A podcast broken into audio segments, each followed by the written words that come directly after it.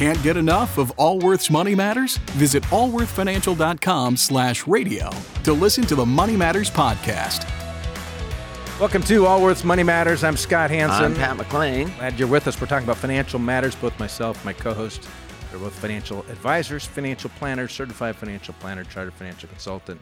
Call us whatever you want. We've been helping people with their finances for over 30 years. Help people have some independence in their life where work becomes a choice and not an obligation. And um, a little bit more financial freedom for most, and it's hard in these markets. It's it's it's difficult. It is. I was at a conference the uh, last week, uh, Charles Schwab conference for uh, Charles Schwab. I think about about half the money that they uh, that's under their care is from uh, firms like ours. So when you hire an independent advisor, we use an independent firm to be to kind of hold the assets, and we act as advisor. It just gives another layer of protection for our clients. And um, so there was three economists that spoke over these two days three totally different opinions on what's going to happen. But most are saying there's most like odds are we're going to have a recession. How many said we might be in a recession now? We've already that, uh, one of them said that. Yeah, currently we might be in a recession right now. Yeah. Some thought we weren't going to have a recession until till next year. But another one said, "Well, how in the world? I don't see what gets what prevents us from dropping into recession between now and 2023. So, like, what bridges us there?" So, I, anyway, and it was and, reminding me there was no different, Pat. When I first started in this industry, I remember I was really excited. I went to this conference for the first time 30 some years ago, right? I'm a young guy with, I'm going to go learn all this stuff. Really excited. Not anymore. well, you maybe get a little jaded. So I remember years ago, I go and hear these economists. I went to this economist in the morning. I'm like, oh, this is brilliant. I got all this great information. I went to this economist in the afternoon. Completely different conclusion on the same data points.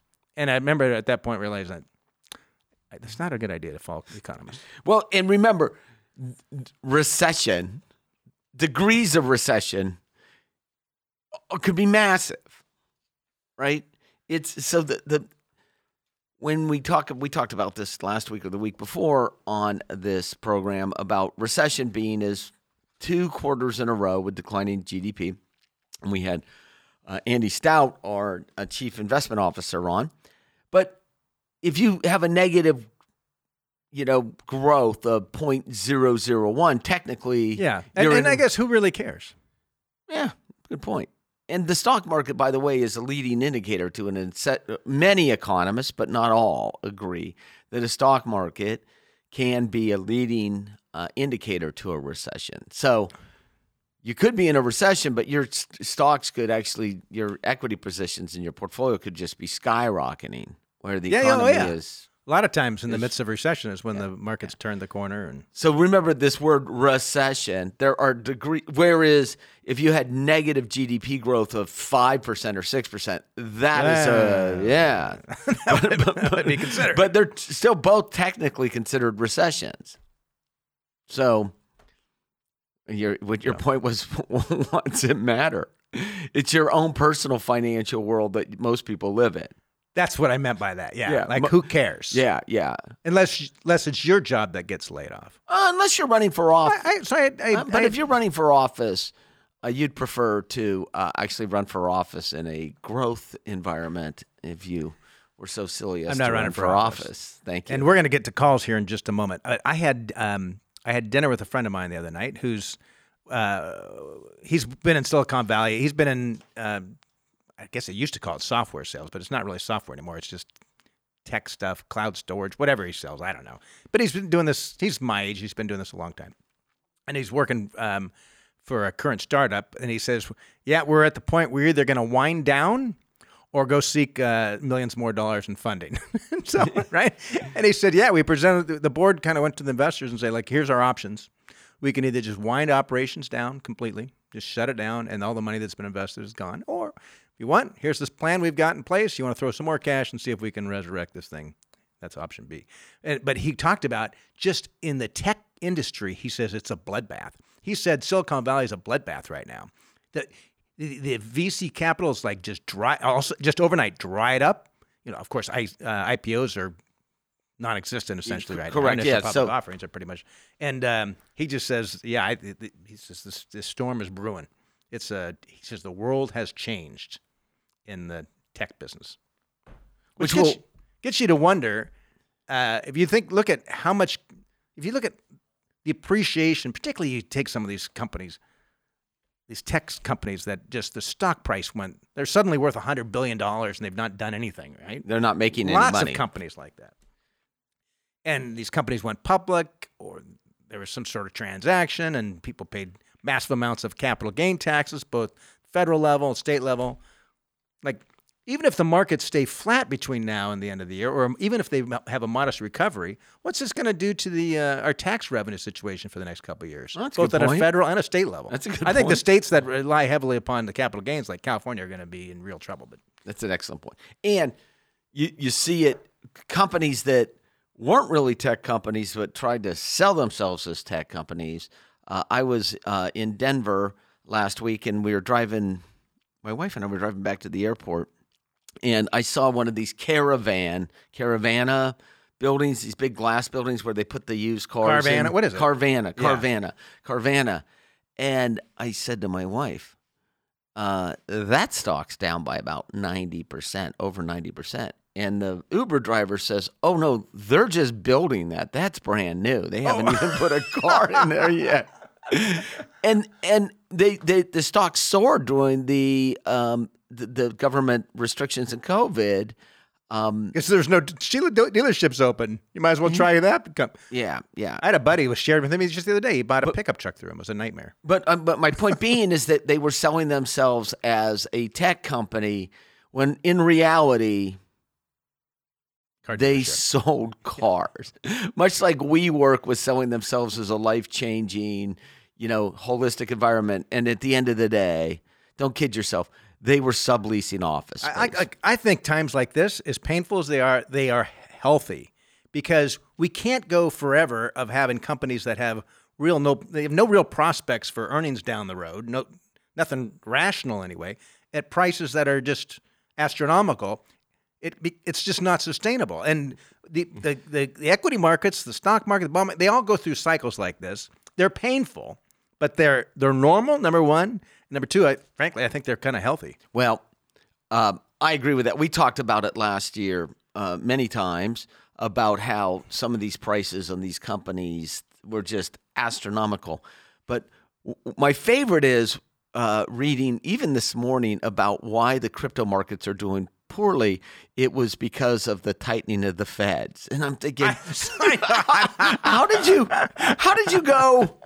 I've seen those articles too. It's like, how did you go from because you didn't see the loosening of the Fed's money restrictions actually drove the crypto prices. Anytime you you read anything in the financial press or on the financial television or whatnot, just remember they report the same way they report every other uh, story.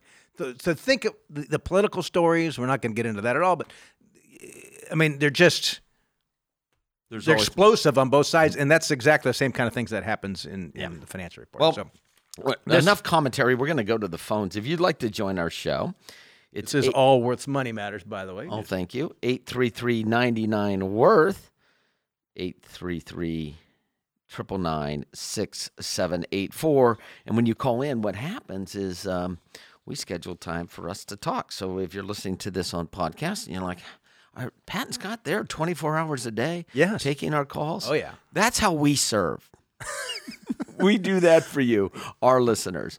We schedule time for you to uh, speak with us at a later date. So let's Yeah. uh, let's dig into this, Scott. Let's uh, start off with Pat. Pat, you're with Allworth's Money Matters.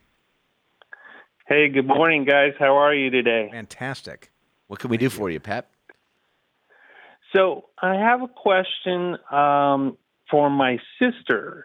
She recently changed jobs, and uh, she was formerly at a nonprofit where she had a 403B, and now she's moved uh, to a school district where they also offer a 403B. Um, and the question uh, is what she should do with her old 403b. And let me give you a little um, information about uh, both her former 403b and her new 403b. Perfect. So so she's um, in a mutual fund, a target date mutual fund in her current uh, or, or her former 403b, and it's pretty expensive. It charges. Um, well, they don't make it easy to find out what their expense ratio is. See, that's weird. But when I, yeah, when I added up all the fees, I calculated it at about 30 basis points.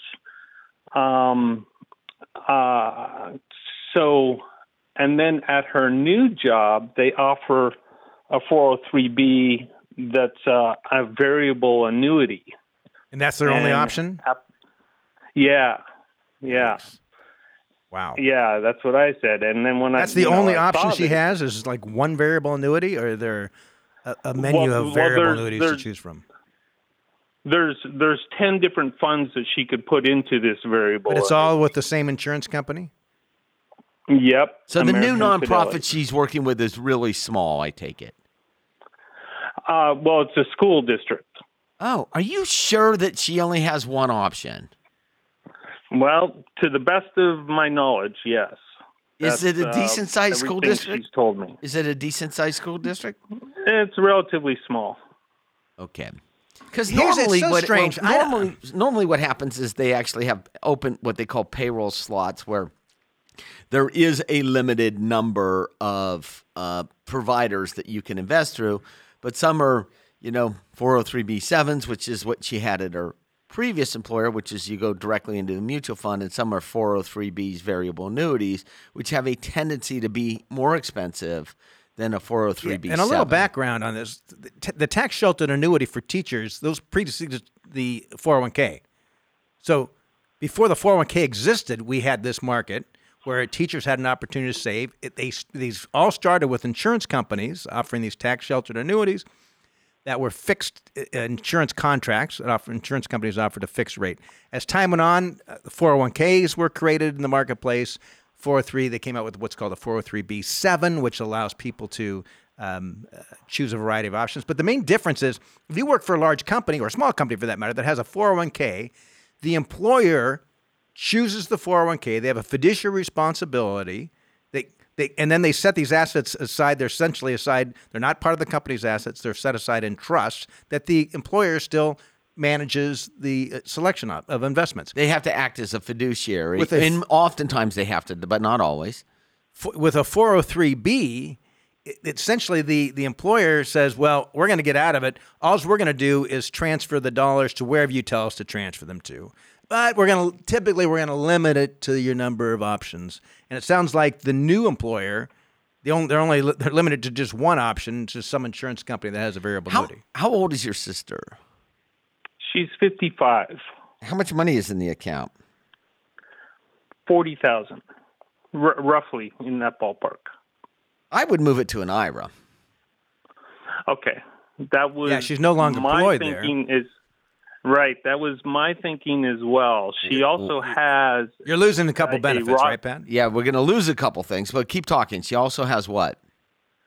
a, a Roth IRA at Vanguard that she's fully funding every year And how much is in that? Uh, 40k also. And does she have any money And- outside IRAs? Uh, just some savings. And you help her with her allocations and stuff. You sounds like you're kind of come alongside and help your sister. Uh, well, I, I, yes, are. and I just have her in a in a target date fund because she's pretty much hands off and doesn't want to deal with it, and you know I don't want to manage her Right. Yeah. stuff day to day. Yeah, so why don't you as just well, consider so- transferring it to where she has her You're going to lose a couple benefits, right? So Okay, what what did what do we lose? okay, so one is you lose was she 55 or older in the year in which she separated from service? Yes. Okay. You're going to lose the ability for her to take money out of that without penalty. Before 59 and a half. before 59 and a half and uh, and the penalty is 10% federal and 2.5% Right. state but actually it didn't it doesn't matter your age in a 403b uh, it does matter Yeah, 457 doesn't 457 it doesn't. So if you think that she's going to need money prior to 59 and a half and it's going to have to come from a 403b, you're not going to want to move it to an and IRA. the second thing she's going to Probably a big if. and and then the second thing she's going to uh, lose is the ability to borrow from that now in saying all that what Or are the, my sister? I'd move to an IRA. Yeah, hundred percent. And you're like, well, what happens if she becomes disabled and can't work anymore? Well, the penalties come off the IRA anyway. She's disabled. If she's disabled. So unless She has you're- money in the Roth. unless and she does have money in the Roth, which Probably you can has pull, a pension. Yeah, coming. but in the money in the Roth, you can pull your deposits out without penalty. So, in saying all that, if it was my 55 year old sister, um, I would just have her move it into an IRA, um, and you can pick a f- target date in the IRA. Or I, as Yep. she gets close to retirement, I'm with the. I'm not a huge fan of the target date because when it comes time for with, withdrawals, you you don't ha- you don't have a choice on. You can't say I want. I'd like to. Right. I'd like to withdraw Right. from this cash portion or the Right. secure bond portion. And so your recommendation right. would be to his brother to allocate the portfolio correctly and then interact with her sister on an ongoing basis in order to decide. no, I don't know. and, and I'd go with the target date. and- Uh, okay, so I I intend to do that in the distribution phase. In the accumulation phase, I said let's just make it easy on both of us. Just put it in this Well- target date fund. well, yeah, but- and but- when when we get to distribution, then we'll reallocate into appropriate bonds and stocks, and we can worry about distributions then. Okay. Oh, all right. I'd probably go with that. But for the rest of the listeners, And if of- there were 400, not 40, we would be arguing something different. that's probably true. But if it's her last 40, we should treat it like 400. It's not. She has another 40 in her Roth. Okay, and she has a pension. okay, but but one of the things that target dates do is they only look at your age to decide what the allocation is. And just because I'm a year older, I would not be selling equities into this market and moving into the bond portion of the portfolio.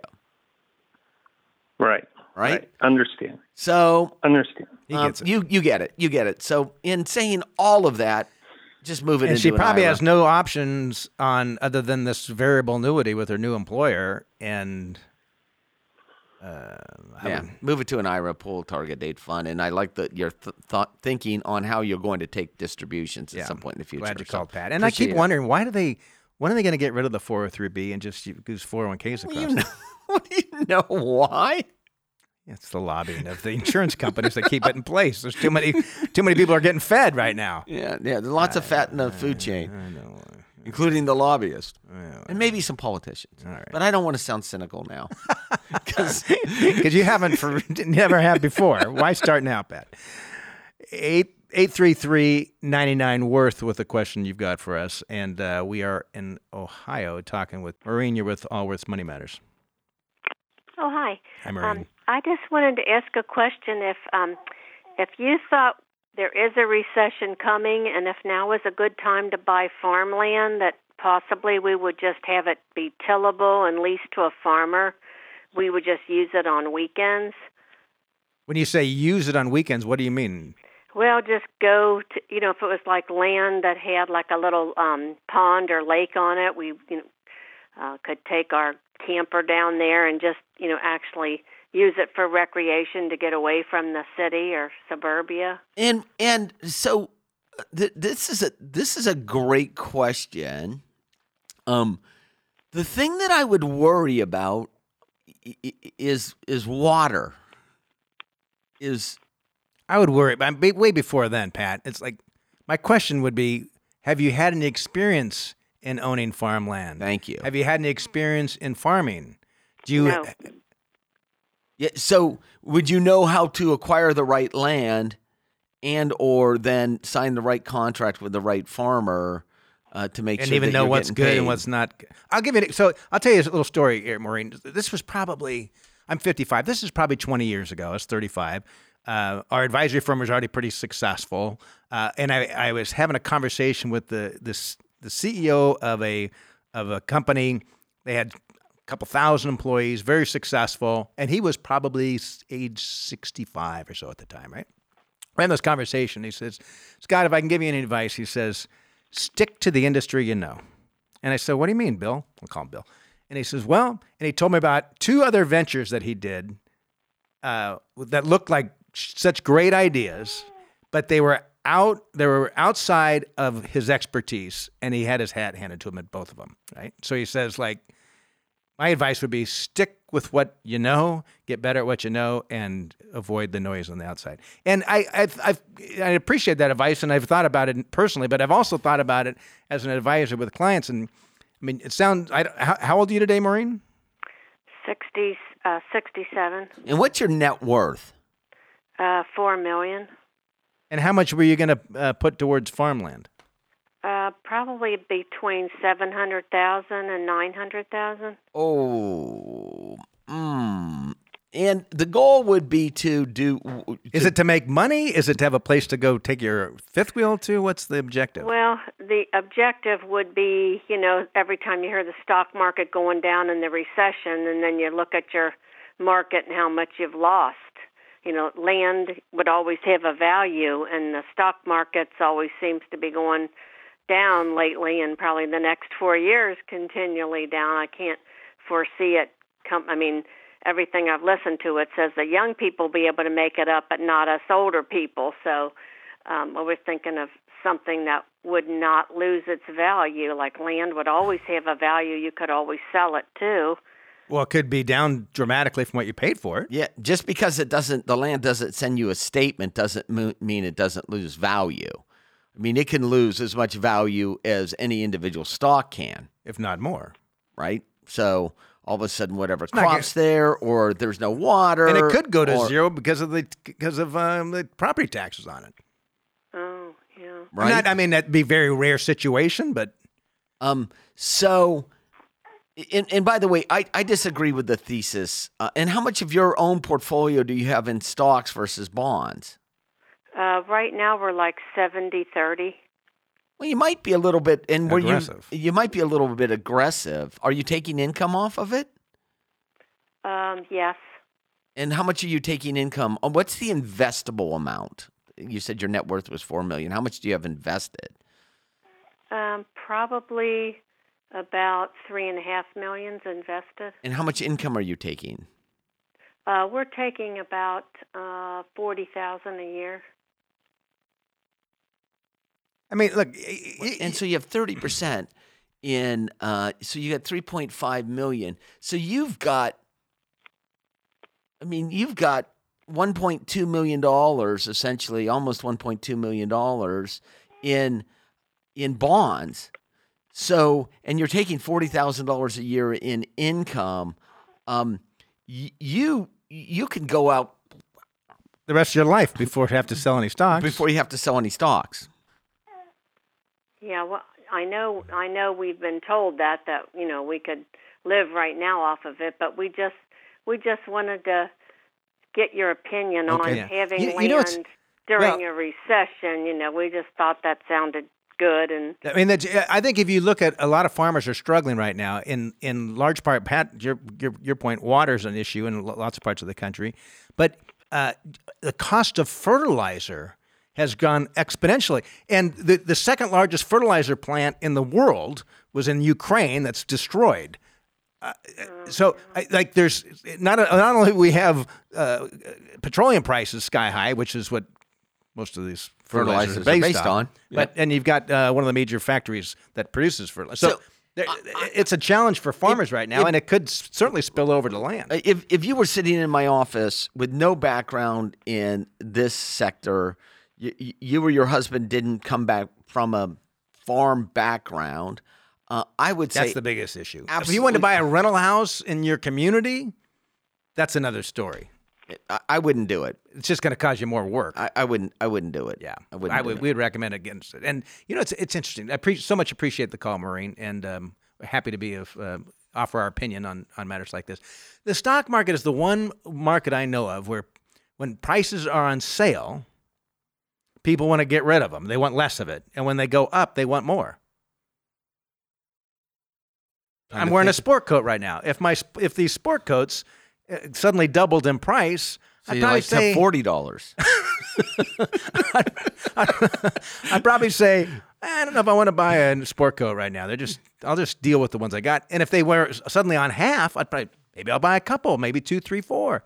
Load up right now. Load up while prices are down. Don't buy any more of those sport okay, coats. for crying- yeah, bad bad analogy, but you know you get the point. I get the point. I, I agree. And I was thinking about that. Does that happen in real estate too?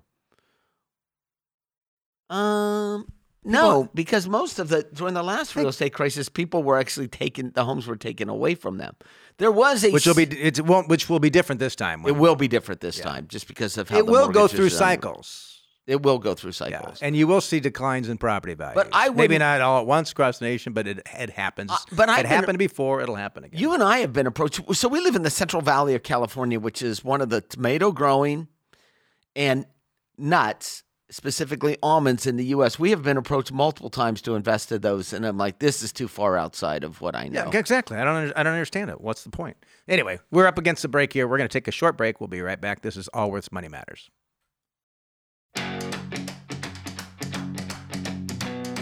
Would you like an opinion on a financial matter you're dealing with? Whether it's about retirement, investments, taxes, or 401ks, Scott Hanson and Pat McClain would like to help you by answering your call. To join Allworth's Money Matters, call now at 833 99 Worth. That's 833 99 W O R T H.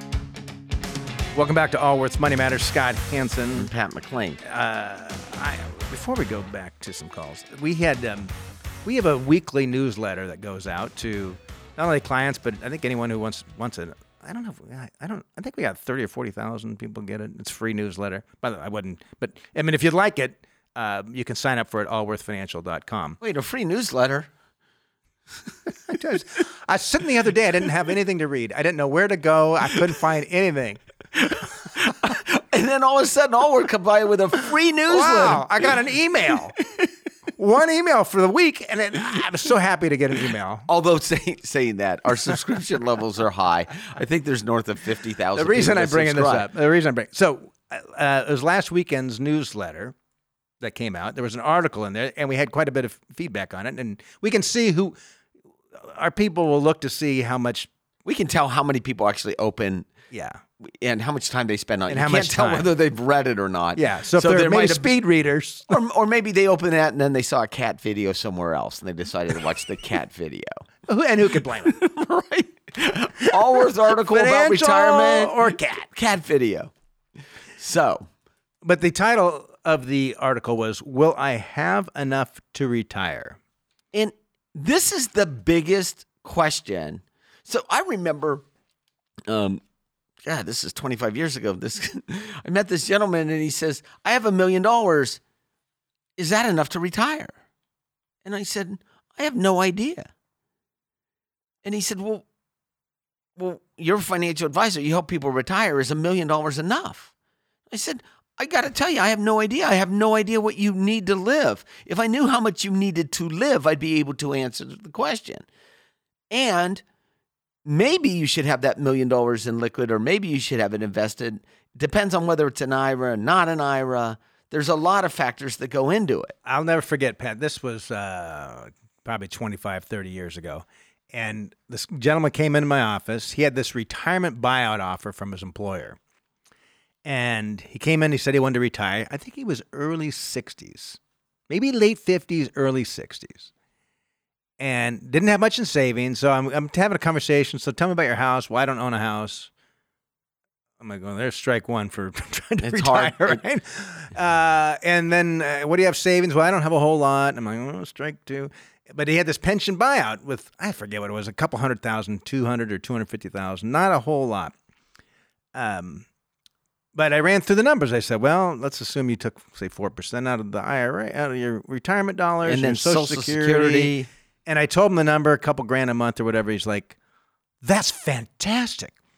That's more than enough for me to retire. I'm like, what, what are you talking about? He says, well, my brother has this big property along the river, and he says I could put my trailer there. And he says, frankly, I don't even really like being around people. So that kind of retirement sounds like fantastic for me. I could just be in my, my and he says, I've got employer paid health insurance till I'm age 65. So for him, 250,000 was the right number. For most, it is not. I don't know anybody else who that would be enough income for retirement. yes. That. Yes. It- it- So the question is, do you have enough to retire? Well, it depends on how much you need to live on.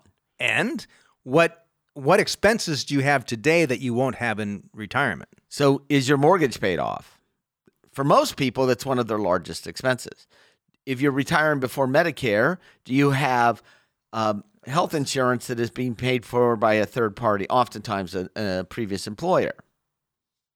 Right? That's another big expense. Are you still supporting anyone? Children, grandchildren? Right? And what kind of lifestyle do you want versus how much do you enjoy your job?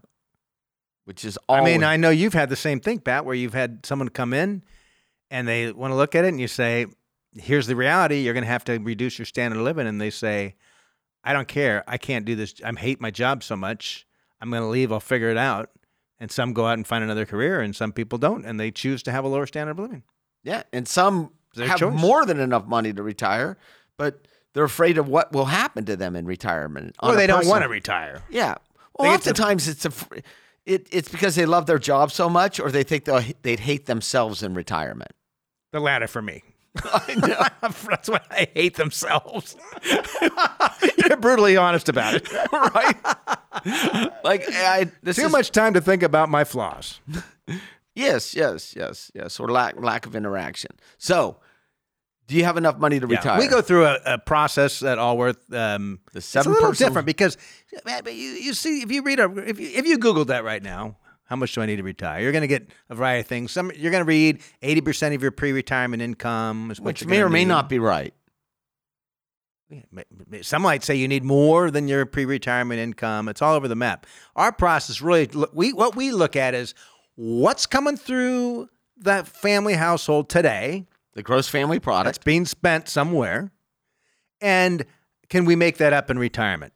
And but when you factor in what's what you're you're currently saving, how much you put into your Social Security, if you got a home mortgage that's no longer going to be there, I mean, there's there's a number of things that can get deducted from that. So what you're actually spending might be dramatically different than what your gross income is. Yeah. So if your if your income is one hundred and twenty five thousand dollars a year, and you're putting fifteen percent into your four hundred one k, and you're paying Social Security tax, what we know already is that you can live on 23, 24 percent less than what you're because you already are. because you already are, versus what the top line payroll. What you is. don't want to do is go through and make a line item list of your expected budget in retirement. because You'll be way off.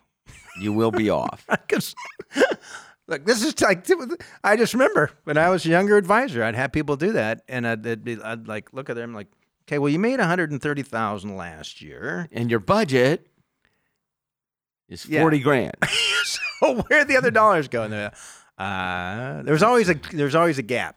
So instead of trying to go through that, let's figure out what you're actually spending today, and let's see if we can. And the idea behind that is in order to maintain your current lifestyle. And it may not be your current lifestyle exactly where you live. Maybe sometimes it requires or you want to move to a less expensive place to live. Or you live in an area where the home values have gone up so much, you're like, this could be life changing if we move. We actually, so we, as I mentioned earlier, we live in the Central Valley, Sacramento. Our home values have been driven a lot by the people moving out of the San Francisco Bay Area into Sacramento.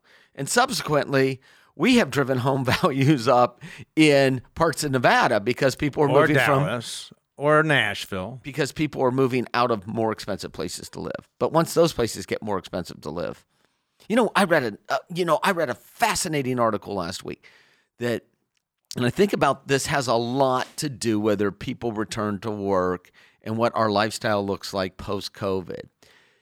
It is estimated that 50% of all office space in the United States is sitting fallow. Doesn't mean that it doesn't have a lease on it. It's just not being used. And you're like, well, 50%. What that means is if someone's coming in two days a week and they were coming in five, It's empty. it's empty 50% of the time. Well, in that case, more than 50, but no, Okay. All right. We're going to go exactly 60%. 60%.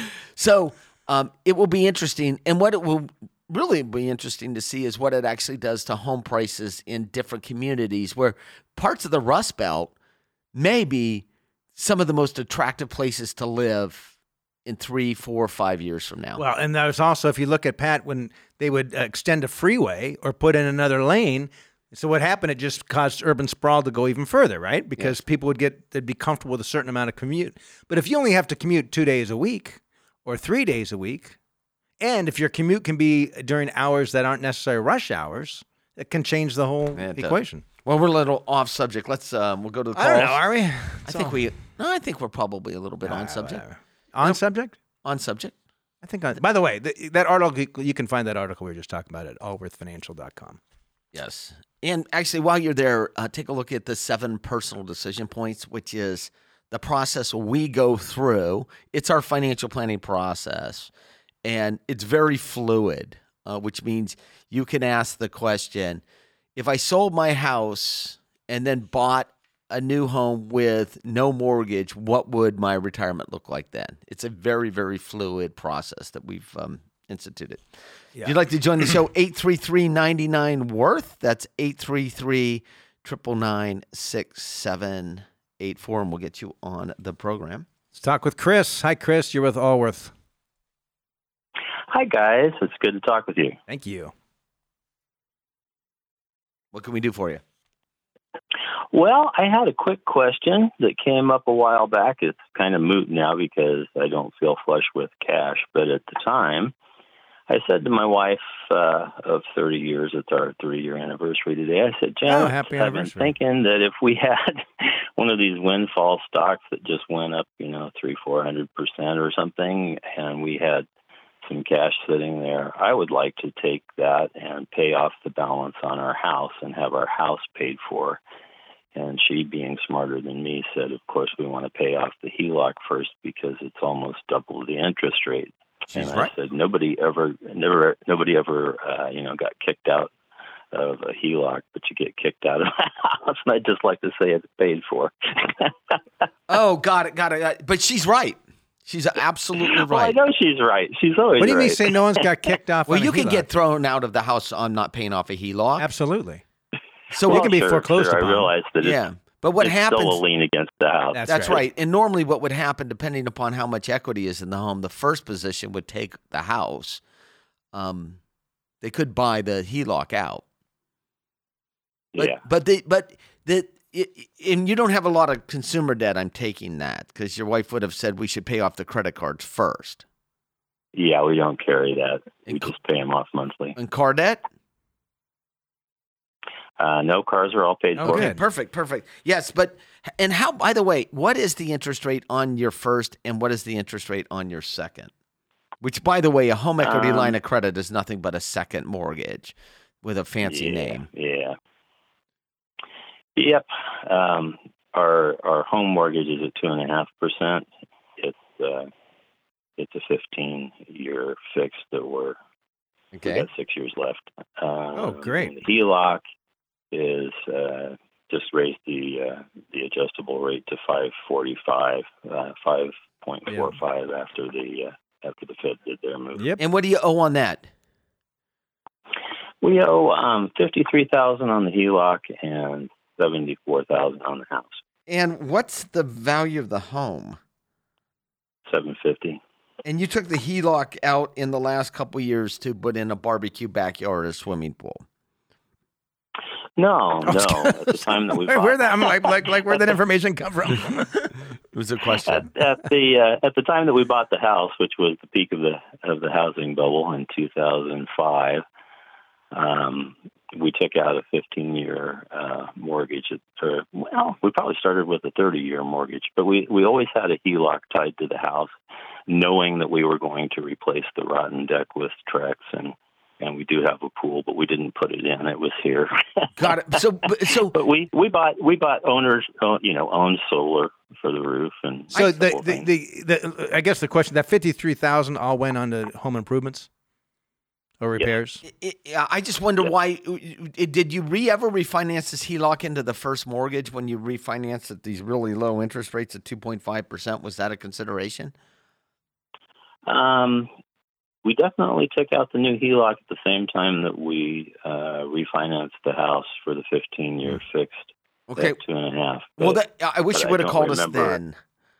Um, I, I, truly, we would have said that you should go with the lower cost. Do you have any money in the bank?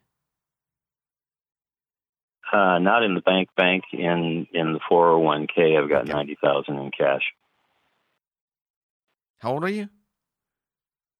I am 60. Is all your money in the four hundred one k in cash, or that's just the portion that's in cash? No, that's the portion that's in cash. It's a little over a million total. And you still working? No, I accidentally retired in, at the end of uh, 2020. Accidentally. And what are you living on? What, what what income are you living on? Do you have a pension? Uh, no, I am living off of my 401. Well, I am living off of our retirement funds, and my wife is continuing to work for another year or two. She's a year younger than me. So I have. What, And have you gone through? Have you done any? Have you done any? Have you done any in depth planning of what cash flow is going to look like this year, five years from now, twenty years from now? How you should be allocated? in the middle of Yeah. all that. Yeah, my my wife is uh, kind of runs the accounts payable. She maintains a cash flow spreadsheet and a budget spreadsheet, and she also has a rough amortization of how things are going to work out. I have met with advisors uh, in early 2021 from from both your organization and Edelman, Edelman Financial, and looked at the overall picture. Now, at the time, I had more money, you know, like we were at a million four within living memory.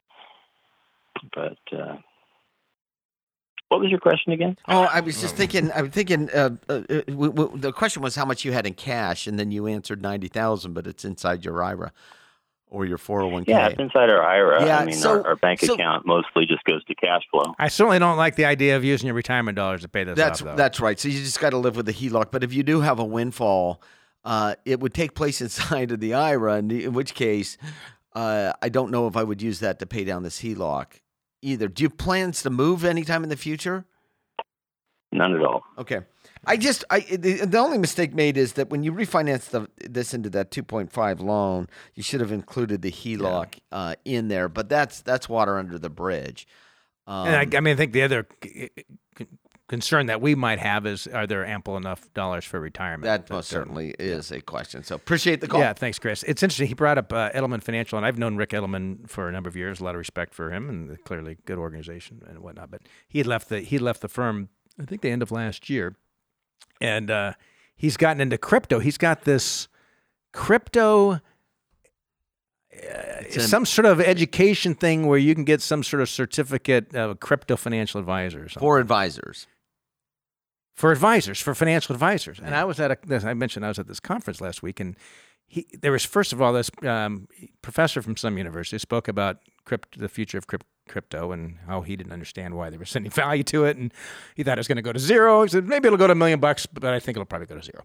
Uh, and then uh, Rick came up and talked about. Um, uh, why he thinks crypto is a good place for financial advisors to be experts in and helping For a small portion of the portfolio, though. for a small portion, but it was just it was uh it felt like his talk was six months too late. You know what I mean? It's like Oh. I don't know. It uh Yeah, well, yeah, yeah. He's a bright guy. it just seemed bizarre. The uh the uh whatever. It's like it was that like in 2000 talking about white text ready. It was like in 2001, like right, like after things have blown up already. and then come back for Yeah. a long, long, long, long, long, long time. Yeah. Anyway, let's uh let's keep going with calls here. We're talking with James. James, you're with Allworth's Money Matters. Hi there. How's it going? Great. Good. How you doing, James? What can we do for you, James? I'm James? doing fantastic. Here's my question Is there a way to go from a traditional IRA to a Roth IRA so I can minimize the taxes? Yes, lots Maybe. of uh, ways. Um, oftentimes, those are triggered um, by life changes, like you're unemployed for a period of time. Those are the best times, yeah. right? You recently retired. You have money outside of uh, IRAs that you can actually pay taxes with the dollars. So let's talk about your particular situation. Okay. Yeah. How old are you, James? I am 53. And what's your uh, ballpark annual income? For the family. Uh, for the family, 120000 And are, in your current 401k, are you doing a pre-tax or a post-tax? Well, I have a 403B and a 457. And in those, I'm putting about $50,000 a year. Your income's 120 and you're putting $50,000 a year into these retirement plans? Yes. How you living? I have I have a tremendous amount of money that I made on a. Uh, I I I've been paying on a house for a long time, and I recently uh, had a situation where I could rent at a very low price. So I sold my house at the top of the market, and I have a lot of money.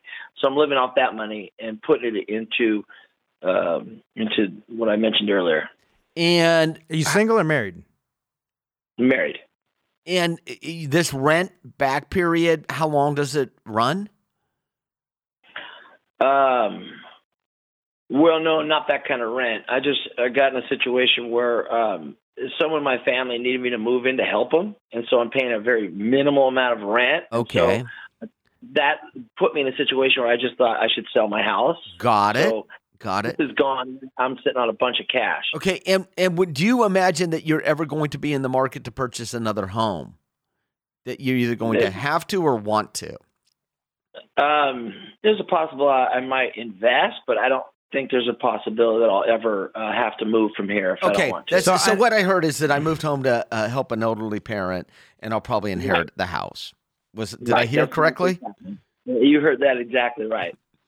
So one of one of the things you're doing right now is you are you are voluntarily uh, deferring taxes at a low tax rate that you, you could end up in a higher tax rate in retirement because the way the tax rates work, uh, James, they're they're very progressive. So if you don't have any any, any income, you don't pay any income taxes. And how many children do, are you uh, supporting? Two grown, but I'm not supporting any. Okay, Uh, right. So if, if you look at the studies, roughly one in two Americans don't pay any in, income taxes because they have low income. Uh, But then your income um, it starts at about ten thousand. Well, first you have a standard deduction of what twenty some thousand for a married couple. Then you have a ten percent tax bracket for about twenty thousand dollars worth of income. Then you then you're in a twelve percent tax bracket for a married couple up to about eighty thousand in income add the uh, your basic your standard deduction. Now we're about a hundred thousand, maybe a little tad over of a hundred thousand. We're in a twelve percent tax bracket. When we go from above that, it jumps from twelve percent to twenty two percent. So just looking at rough numbers, when you said you're one hundred twenty thousand, now you bring it down to seventy. what I what I would recommend, I'm sure Pat would agree, is you'd be better off. Let's take twenty thousand of that, have it go to pre-tax, whether it's the 457 or, or the 401k. Have that other thirty thousand go into the Roth portion, portion of of, the 403b or the 457. And you're assume you're essentially doing the same thing as doing That's a Roth exactly right. conversion. You get it's just 30 grand. Easier. I got it. I It's just easier. It's just easier. Yeah, you could just do what you're doing and then the, the And then do a Roth 30,000. conversion. But why go through that extra step unless you sort of like unless you like that sort of thing, extra steps. Well, it, it's just that there's some other factors I didn't mention, and is that I have a bunch of uh, like I have 120 thousand dollars already that are in um, a like a traditional IRA, Mhm. and that extra money because 300,000 of it is in cash sitting in a bank, and then there's another 120 thousand dollars that is in a traditional IRA already. So I was thinking just that original one hundred twenty thousand. Yeah. Maybe I should. you can do that, or you can just put money in post tax, um, into your, and that way you're not actually writing a So if you don't want to change anything the way you've got it structured at work, the best thing to do is around November of this year, or you can do it now if you want, do some uh, projections on what you think your income's going to be. And you could, if you you can use a, a tax software program to help with that, and then say, all right, what happens if I if I converted twenty thousand or twenty five thousand, and you'll want to do it right right at the level before the tax rates jump from twenty two to twenty uh, um, from sorry from 12 12, to 22. and it doesn't mean that once you hit that, it's going to retroactively tax all your previous income. It's just those next dollars are taxed at those rates. So th- that's an answer. So you yes, you could do a Roth conversion. It may make sense for this year, but next year, most certainly, don't even bother with a Roth conversion. Just put the money in post tax into Sixty 450. percent of it post tax, Yeah. roughly, but I'd still run the numbers. Now, in saying all that, that's how you. So you're. When I said earlier, And you think about Pat, it's that a is- rare life situation. It's ten percent. That differential's ten percent. And look, there's a lot of middle class millionaires that are in very similar, particularly when at retirement time, are in that same area. They're in a lower, relatively low tax bracket, and there's some real opportunity to do some tax arbitrage Otherwise, you're giving up 10% of your asset. 10%. That's the voluntarily. difference. I mean, that's one of the reasons. Like, and it's, James, so much appreciate. Well, but, but Scott, before we go, James, that three hundred thousand dollars sitting in the bank. Do a little projection as to when you're going to spend it. Buy some six months, twelve months treasuries, that dollars in cash. Go to a high yield money market with a mon- with a checkbook attached to it, and you're going to get another hundred to one hundred and fifty base, one point five percent uh, return on that money above and beyond what you're receiving at a local bank. Yeah, appreciate the call because we're getting close. But uh, what I wanted to add, Pat, is that the the right kind of tax planning is so important with your financial planning because when you look at you look at and I just mentioned this is a ten percent differential. Right, and so one of the times I get people, like people accuse, oh, you're a financial advisor, you guys charge a lot of money, don't you guys charge about one percent a year, whatever you got? That's a lot of money. I'm like, is it? When you can save the right kind of planning might make a ten percent differential. Well, for I him, mean, for him, we started it with it's has to do with rare life circumstances that allow you to do this. And for a 53 year old that's fully employed, he and his spouse, uh, I've never seen a Roth conversion where it turned out like that, where he's making 120 grand a year, but because he's got all this cash, putting that much into his. Um, 50 grand, perfect situation. but uh, look, if you're going to work with a financial advisor of any sorts, make sure they're doing the proper kind of tax planning and having these conversations. I mean, one of the reasons Allworth we have our own t- team of CPAs. Not just to provide tax returns to our clients, which we do, but uh, also for this kind of tax planning. And it's one of the benefits of, of being of an independent firm. You're not going to get that at the at most of these big firms. They state emphatically they can't provide tax advice. And I think how can you be a good financial advisor without providing tax advice? That it's the is- large, the big. For some people, it's their biggest expense in retirement. It is. If you've done a good job saving, it's going to be your biggest expense. How much you're paying in taxes in retirement. So anyway, we are. Uh, and if you want to learn more about Allworth Financial, go to our website, allworthfinancial.com. Um, and we're out of time. It's been. Thank you for being uh, here. listening, and don't be afraid to share our podcast. That's right. Thank you. This has been Allworth Money. This program has been brought to you by Allworth Financial, a registered investment advisory firm. Any ideas presented during this program are not intended to provide specific financial advice. You should consult your own financial advisor, tax consultant, or estate planning attorney to conduct your own due diligence.